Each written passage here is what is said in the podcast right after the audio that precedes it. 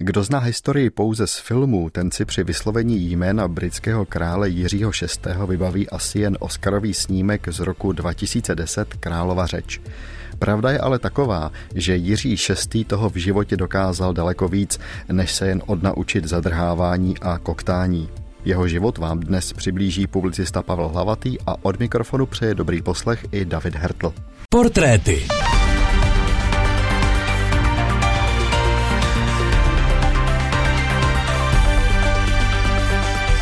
Pavel, vítám tě ve studiu, hezký den. Dobrý den. Než jsme začali tenhle pořad připravovat, potýkali jsme se trochu s nedostatkem solidních pramenů. Pokud jsem pochopil, tak Jiří VI. vlastně nemá v češtině žádnou biografii. Není zkrátka, kde si o něm souvisle přečíst více než řekněme tři, čtyři odstavce. V zásadě je to pravda. Já jsem pátral a nakonec jsem objevil knihu Manželky králů, která mě překvapila ten název vypadal tak trochu jaksi odpudivě, nicméně říkal jsem si, mohlo by tam něco být a aspoň jako určitá část jeho života by tam mohla být zpracována. Nicméně ta publikace mi přišla velmi solidní a zaplňuje určitým způsobem tu mezeru. Samozřejmě Jiřímu šestému je tam věnována pouze část jedné kapitoly, která je vlastně původně věnována jeho manželce, ale přesto jsou tam informace, které rozhodně stojí za to použít. My dneska budeme hodně, hodně hovořit o britské královské rodině. Bude to spousta jmen a spousta čísel. Začněme tedy tím, že pozdější Jiří VI. se narodil 14. prosince 1895, co by druhý syn pozdějšího panovníka Jiřího V. Už to, že byl druhorozený, tak znamenalo, že tedy nikdy nejspíš na trůn neusedne, respektive byl v tom pořadí na místě, které neskýtalo nějaké velké šance na to být britským králem. Čekala ho, myslím, že poměrně solidní kariéra profesionálního vojáka. Nicméně, když se dostal v roce 1914 na frontu první světové války, tak jsem pochopil, že u královského námořnictva se mu zrovna nevedlo. No, on se účastnil vlastně jedné bitvy, byť s chorou okolností té velmi významné britsko-německé, tedy námořní bitvy za první světové války a snad se tam choval, řekl bych, standardním způsobem, nicméně asi bylo zjevné, že to není ta kariéra, která by ho do budoucna oslovila nebo lákala. Ono se hodně v jeho případě hovořilo o tom, že zkrátka nebyl dobrým vojákem ze zdravotních důvodů. Je to tak, že už od malička trpěl nějakými zdravotními problémy?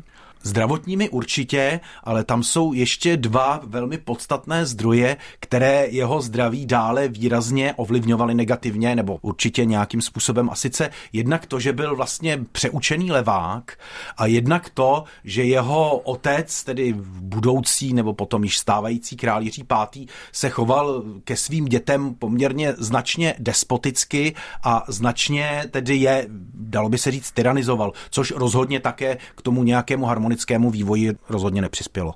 Možná stojí za to zastavit se až u roku 1923, kdy se tehdy ještě Albert, tedy to je jeho civilní jméno, kdy se žení, kdo byla jeho manželka. No, šlo o Elizabeth Bouslajon. Ona nebyla vlastně de facto šlechtičná a paradoxně mu to u britské veřejnosti velmi prospělo, neboť to bylo vnímáno jako jakýsi trend, nikoli snad přímo k lidovosti, ale přece jen k větší otevřenosti. A co bylo velice překvapující, že dokonce i tu královskou rodinu, to znamená jeho otce Jiřího V., ona velmi okouzlila, ačkoliv nesplňovala ty nároky, řekněme, co se týče protokolů, tak eh, svojí osobností si ho zcela získala a měla s ním daleko třeba lepší vztah než pozdější Jiří VI. Jenom dodám, že tato dáma je tedy pozdější královna matka Alžběta, tak se o ní ta dlouhá léta hovořilo, protože se dožila skutečně požehnaného věku. Pojďme si ocitovat dnes poprvé z té knížky, kterou si přinesl, něco o tom, jak spolu mladí novomanželé žili. V Anglii vedli vévoda s vévodkyní skromný život. Vévoda se rád účastnil honů a střelby, ale drželi se stranou od hektického společenského života prince z Walesu. Noční podniky navštěvovali zřídka kdy a do zahraničí cestovali jen když je k tomu volali povinnosti. Výjimku představovalo safari ve východní Africe, kde vévodkyně projevila svou zdatnost. Brouzdala se rozvodněnými toky, sužovala jí bouře, přečkala značné nepohodlí a občas bez značení vystřelila po veliké zvěři. Během prvních let manželství byli znevýhodněni tím, že neměli žádnou vhodnou rezidenci. Shodou okolností byly tehdy všechny domy v Londýně obsazeny staršími královskými příbuznými, které nebylo možné přesvědčit, aby se odstěhovali. Jediným volným sídlem byl White Lodge v Richmondském parku. Dlouho v něm nikdo nebydlel. Čtyři roky zápolili s nedostatečným vytápěním, pochybnými elektrickými rozvody a zastaralými odpady. Ani poloha nebyla nejvhodnější, chybělo jim soukromí museli vydržet až do roku 1926, kdy se našel vhodný dům v centru Londýna na Piccadilly číslo 145. Pavle, musíme tady vysvětlit dva termíny, které padly. Tak nejprve vévoda a vévodkyně z Yorku, to tedy byli novomanželé, to byl budoucí král Jiří VI, říkám to správně. Se svou ženou, Se svou ženou. Tak. A kdo byl princ z Walesu? To byl onen budoucí král Eduard VIII, tedy bratr Jiřího VI. K tomu docházíme už teď, protože král Jiří V. umírá 20. ledna 1936 a jeho nástupcem se tedy stává Albertův starší bratr Eduard tedy princ z Walesu, který vládne jako Eduard VIII. No, vládne. Ono, ta jeho vláda trvala, pokud ty informace, které máme k dispozici, jsou správné, 325 dní, necelý rok. Co se stalo? Těch důvodů bylo několik a hlavní byly vlastně v zásadě dva. Eduard VIII navázal již na počátku 30. let vztah s rozvedenou američankou, což ten velice přísný protokol britské královské rodiny samozřejmě výrazně překračovalo a dodejme, že například britský panovník je současně hlavou anglikánské církve, což tu situaci ještě dále komplikovalo. A Eduard VIII se jí samozřejmě nehodlal zdát a hodlal jí zřejmě prosadit jako britskou královnu, což vůbec nebylo ideální. Navíc eh, ona sama osobnostně měla řadu rysů, které jaksi pro budoucí panovnici nebyly zrovna ideální. Ale další důvod, který je, dalo by se říct, snad ještě nebezpečnější, tak byl obdiv Eduarda VIII. a to již v době, kdy nebyl ještě panovníkem tedy, k totalitním režimům takového toho nacistického a fašistického typu. Dodejme, že hlavně nacistického on obdivoval Adolfa Hitlera, Dokonce ho i po té abdikaci navštívil osobně a dalo by se říci, že nebezpečí, které by pramenilo z toho, že britský panovník je pod vlivem takovéhoto, řekněme, myšlenkového zázemí, že je jaksi osobně zpřízněn s takovýmto diktátorem, to musela být pro řadu politiků nebo pro všechny ty demokratické ve Velké Británii noční můra. On se dokonce nedávno objevil velmi krátký film, kde je rodina dnešní současné britské královny, co by malé holčičky, všichni tam hajlují Potom tedy bylo dodatečně vysvětleno, že to zkrátka byla taková legrace, kterou pořádal Eduard VII, je to tak? Přesně tak. Napadlo mě ještě možná jeden důvod, když umíral král Jiří V., tak mu některý z jeho blízkých poradců říkal, vybudoval jste fantastickou říši, veličenstvo a on říkal, co ale s tím, když můj syn jí velmi rychle zničí. Je pravda, že Eduard VIII se příliš na to králování ani nehodil. Ono se říká, že zkrátka některé písemnosti nevyřizoval na tom trůně v té době, kdy vládl, že jak si ty předpoklady obětovat se pro ten úřad britského krále, že ty předpoklady neměl. Dalo by se říct, že v historii je celá řada případů těch monarchů, že ten, kdo je připravován na ten trůn, tak se nakonec vyjeví, že není schopen vykonávat ten úřad jako ten, kdo vlastně vůbec původně nebyl byl připravován. To je případ právě Eduarda VIII. a Jiřího VI. Jeho bratr Eduarda VIII., tedy Jiří VI., samozřejmě asi už tušil, že něco takového může nastat, že tedy by mohl nastoupit na trůn, jakmile se začala probírat afera s američankou, se kterou jeho bratr král chtěl žít. On se v té době ale potýkal se závažným problémem, on řešil tu svoji koktavost. Bylo to pro Velkou Británii, bylo to pro tu říši něco tak strašného, koktající král? Přece jen ten panovník představoval takový integrující prvek. My si musíme uvědomit, že ve Velké Británii ta monarchie byla postavená skutečně demokraticky, ústavně, to znamená, střídali se tam v zásadě vždy u moci dvě politické strany. Ta politika byla určována výsledky voleb a tou vítěznou politickou stranou a ten král představoval integrující prvek a to jak politický, tak celospolečenský, tak ale také, řekněme, regionální. To znamená, ten panovník byl hlavou nejen Velké Británie, ale celého toho impéria, tedy i domíní jako například Kanada, Austrálie, abych vymenoval ty nejvýznamnější, nebo třeba v té době byl ještě indickým císařem. Čili musel to být člověk, řekněme, reprezentativní. Přesně tak. Zde bychom se možná měli vrátit k jedné věci, kterou jsme přeskočili z těch 20. let. V roce 1927 byli tedy vévoda a vévodkyně z Yorku, tedy budoucí král Jiří VI. schotí, vysláni na takovou diplomatickou misi do Austrálie a Nového Zélandu. Oni měli z této mise velké obavy, zvláště budoucí Jiří VI.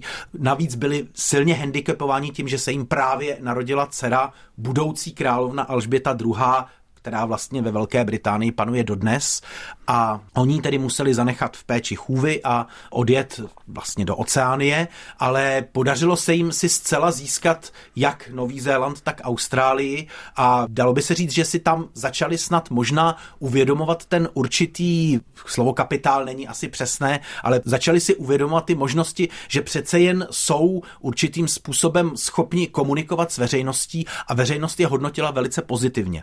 Jiří VI. ten svůj problém s koktavostí a se zadrháváním já bych řekl, že docela zdárně vyřešil. Ostatně ten film, jakkoliv tedy film není historie, tak podává ty informace aspoň rámcově docela dobře, je to tak. My se teď můžeme tedy dostat k tomu klíčovému, je to květen 1937 a Jiří VI. je korunován britským králem. On si pro to datum korunovace vybral s okolností datum původně zamýšlené korunovace svého bratra a měl tedy na přípravu toho obřadu velmi málo času. Tak si poslechněme, jak to dopadlo. V onen významný den probíhalo vše nad očekávání hladce.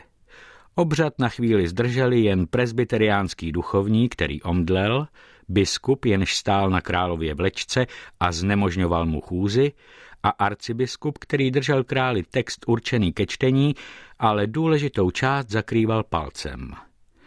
Před schromážděním více než 700 účastníků, včetně korunovaných hlav, maharádžů, sultánů a význačných šlechticů, sehráli Jiří s Alžbětou své role bezchybně a hlasy těch, kdo šeptem pochybovali, zvládneli král obřad vzhledem ke své koktavosti a napjatým nervům, byly umlčeny. Veškerou pozornost na sebe strhla královna. Více než kdo jiný pomohla manželovi tuto tvrdou zkoušku překonat a chovala se výtečně. Trochu jsme se tady teďko zasmáli představě korunovace britského krále Jiřího VI. Svědomitý, pracovitý, oddaný svému poslání, které si nevybral, hluboce věřící, přitom nesmělý a tak trochu nervózní, takhle nějak popisují dnes historikové Jiřího VI jak tedy legrační byla ta korunovace, tak tak vážná byla doba, do které Jiří VI. nastupoval. Dneska se hodně mluví o tom, že svým způsobem i on podporoval britskou politiku appeasementu, ustupování Hitlerovi, ale když to otočíme, Pavle, kterému národu by se chtělo dobrovolně do války? Dá se nějak ospravedlnit tohle britské uvažování? Samozřejmě oni chtěli zabránit té druhé světové válce a zatím tam v té době zvítězil ten moment Chamberlainův, to znamená těch ústupků agresivnímu, řekněme, Hitlerovi v té době. Samozřejmě tehdy existoval i ten aktivistický program, který reprezentoval pozdější premiér Winston Churchill, ale ten program byl prostě tehdy v menšině a bohužel tedy zvláště pro nás, tak Velká Británie se vlastně na tom evropském kontinentě příliš eh, neangažovala. Dodejme, abychom jistým způsobem trochu omluvili tu Británii k nám, tak na rozdíl od Francie s námi neměla žádnou smlouvu, která by jí vázala k tomu přijít nám na pomoc. Francie tu smlouvu měla a nedodržela ji.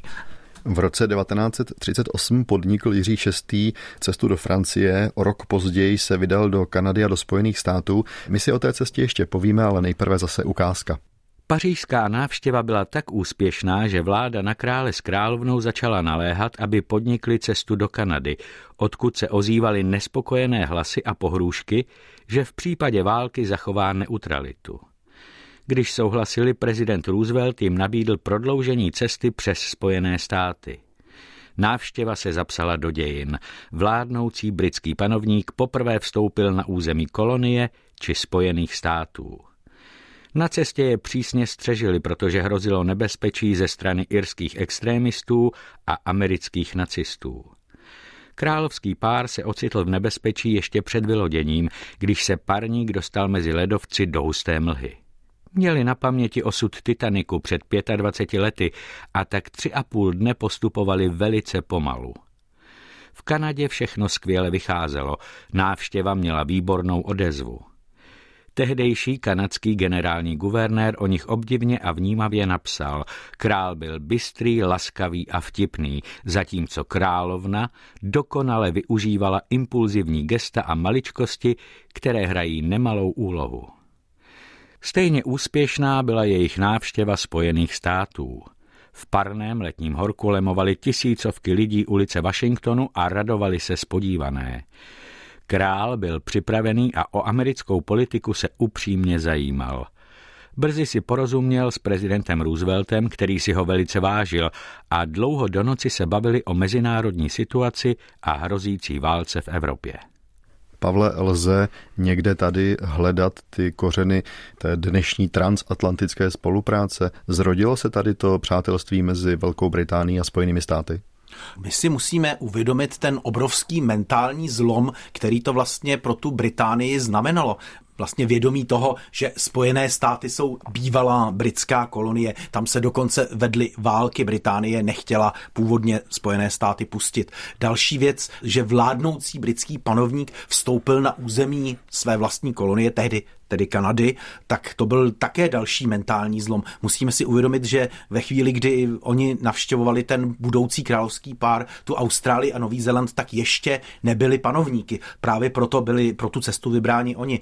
To znamená, tam určitě vznikaly velice důležité vazby, které v každém případě výrazně ovlivnily druhou světovou válku a samozřejmě ten vývoj po ní se může i na tento jaksi svazek odvolávat. No a teď tedy 3. září 1939 a ona slavná králova řeč. Pojďme si poslechnout hlas Jiřího VI., který oznamuje vyhlášení války německé říši. Posuďte sami, jak to bylo s tou jeho koktavostí a zadrháváním. It is to this high purpose that I now call my people at home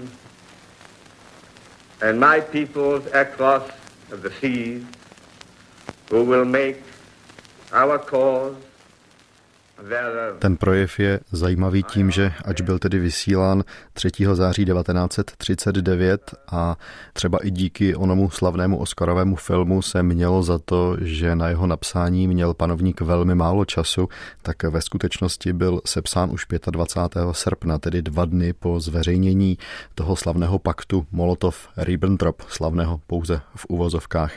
Zajímavé, Pavle, je, že vlastně v tuhle chvíli, jak si upozorňoval, pořád ještě na premiérské židli sedí Chamberlain. On vycházel s panovníkem velmi dobře.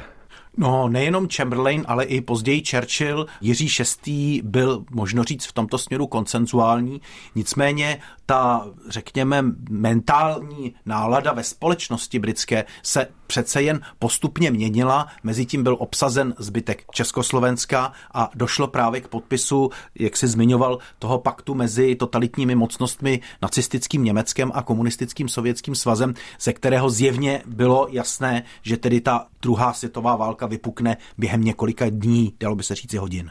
Pro Británii přišlo to kritické o rok později v září 1940. Teď nás čeká jedna další ukázka, ale je významná proto, že popisuje, co bylo na začátku té pozdější velké obliby britského královského páru.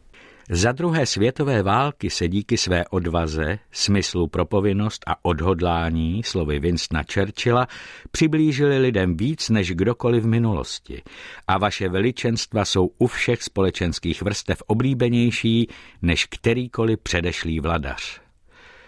V září 1940 bylo zahájeno bombardování britských měst. Král s královnou navštěvovali nejhůře zasažené oblasti, zejména londýnský East End. Tam na ně čekal mučivý výjev. Rodiny postižené bombardováním, lidé zabití nebo pohřbení v sutinách a zničený majetek. Hluboce strpícími soucítili. Nikdy se nenechali zastrašit a vždy rozdávali úsměvy a porozumění. K tomu byla zapotřebí ohromná odvaha. Svou starostlivostí dojali mnoho lidí, kteří získali pocit, že nejsou ponecháni svému osudu. Ministr Herbert Morrison později řekl, král a královna svým příkladem pomohli udržet morálku lépe než kterýkoliv jiný faktor. A jeden z náletem postižených Londýňanů o královně prohlásil, byla to skvělá žena, vždycky jsme ji považovali za jednu z nás. Jedním z prvních cílů bombardování se stal i Buckinghamský palác. Osamělé německé letadlo na něj 13. září svrhlo šest bomb. Král s královnou se tou dobou nacházeli uvnitř a jen o vlásek unikli smrti. Královna zareagovala příznačně. Jsem ráda. Mám pocit, že se mohou lidem z East Endu podívat zpříma do očí. Jídlo bylo i v paláci na příděl. Na královském menu se objevila sušená vejce, párky pochybného složení a rybí krokety. Pohoné hmoty se používaly v omezeném množství. Velké místnosti se vyhřívaly elektrickými kamínky. Ti, kdo si chystali teplou koupel, nesměli napouštět vodu nad rysku namalovanou na vaně. Možná se sluší dodat ještě jedna informace k Alžbětě, tedy k tehdejší královně. Na začátku války, když tedy to bombardování Londýna bylo nejtěžší, tak byl učiněn jakýsi zdvořilý dotaz, zda by nebylo vhodné alespoň děti, tedy její dvě princezny, odsunout kamsi na venkov, kde by byly v bezpečí. Na to prý měla odpovědět onou větou, která vstoupila do dějin, že děti neodejdou bez matky, já neodjedu bez krále a král neodjede nikdy. Král tedy skutečně zůstal v Londýně a zůstal se svými poddanými. Těch informací během války, o kterých bychom mohli hovořit, je hodně. Mě tady nejvíc zaujalo, Pavle, to, že on dokonce navštívil britské jednotky v roce 1943 v severní Africe a potom prý jaksi na just Churchillovi chtěl jít v čele svých vojáků během vylodění. Není to nějaká jenom fáma nebo spíš legenda? No mně to upřímně řečeno ta situace nepřišla interpretovaná tak, jak si ji interpretoval ty. Churchill v podstatě si umanul, že tedy jak si se účastní fyzicky invaze do Normandie, což je samozřejmě věc opravdu velmi nerozumná. Tam může k něčemu dojít a jeho osobnost byla natolik cená, že nemělo smysl takto riskovat. A nikdo mu to nebyl schopen rozmluvit. A teprve, když král prohlásil, že on se tedy účastní invaze v čele svých vojsk, tak si zřejmě Churchill uvědomil, uvědomil tu jaksi nerozumnost tohoto svého požadavku a upustil od toho a ani jeden z nich se tedy té invaze neúčastnil. Možná bychom zde měli udělat přeci jenom určitou poznámku pod čarou, která si myslím, že i k té situaci britské rodiny za druhé světové války patří. A sice jen několika slovy zmínit osud Eduarda VIII panovalo přesvědčení a dokonce skutečně Hitler něco takového plánoval, že v případě, že by ta invaze na britské ostrovy byla úspěšná, tak on by ho instaloval jako skutečně britského panovníka, jako takového svého vazala a ta situace by i z právního hlediska byla velmi, velmi obtížná i k těm dominím, kde by třeba ten Jiří VI. s Churchillem byli v exilu. Jiří VI. se tedy samozřejmě dočkal konce války. Myslím, že ten královský pár byl mimořádně oblíbený. Jeho manželka, královna matka, mě docela pobavilo to, když jsem se dočetl, že ona v podstatě od eh, druhé světové války až do své smrti o Němcích hovořila zásadně jako o skopčácích. Pobavilo mě tedy to, že jak si nezměnila svoje názory a zkušenosti získané za války. Jiří VI. byl těžce nemocný, trpěl na plíce, on byl velmi silný kuřák, takže když v roce 1952 v lednu šel vyprovodit svoji dceru na cestu do Austrálie, netušil, že je to jeho, řekl bych, cesta poslední, protože z této cesty se jeho dcera Alžběta už vracela jako královna. Co to znamenalo pro Velkou Británii? Byla smrt Jiřího VI. velkou ranou, byl to oplakávaný panovník? V každém případě, ale spíše vzhledem k té druhé světové válce. On postupně vlastně po té válce zdravotně, můžeme-li to tak říct, vyhasínal. Sice ta královská rodina ještě navštívila Jihoafrickou republiku, byla to vlastně jediná jejich společná cesta i s těmi dcerami, tedy princeznami, ale ten Jiří VI. byl těžce nemocen, bylo mu odejmuto operativně část plíce a jeho dcera tedy ty pravomoci vlastně přebírala postupně, čili ti, kteří jaksi věděli tyto souvislosti a to už v době svobodného tisku přece jenom byla informace, dalo by se říct, hodně veřejná, tak bylo zjevné, že tedy král vlastně umírá a že k něčemu takovému dojde skutečně v nějakém takovém časovém horizontu.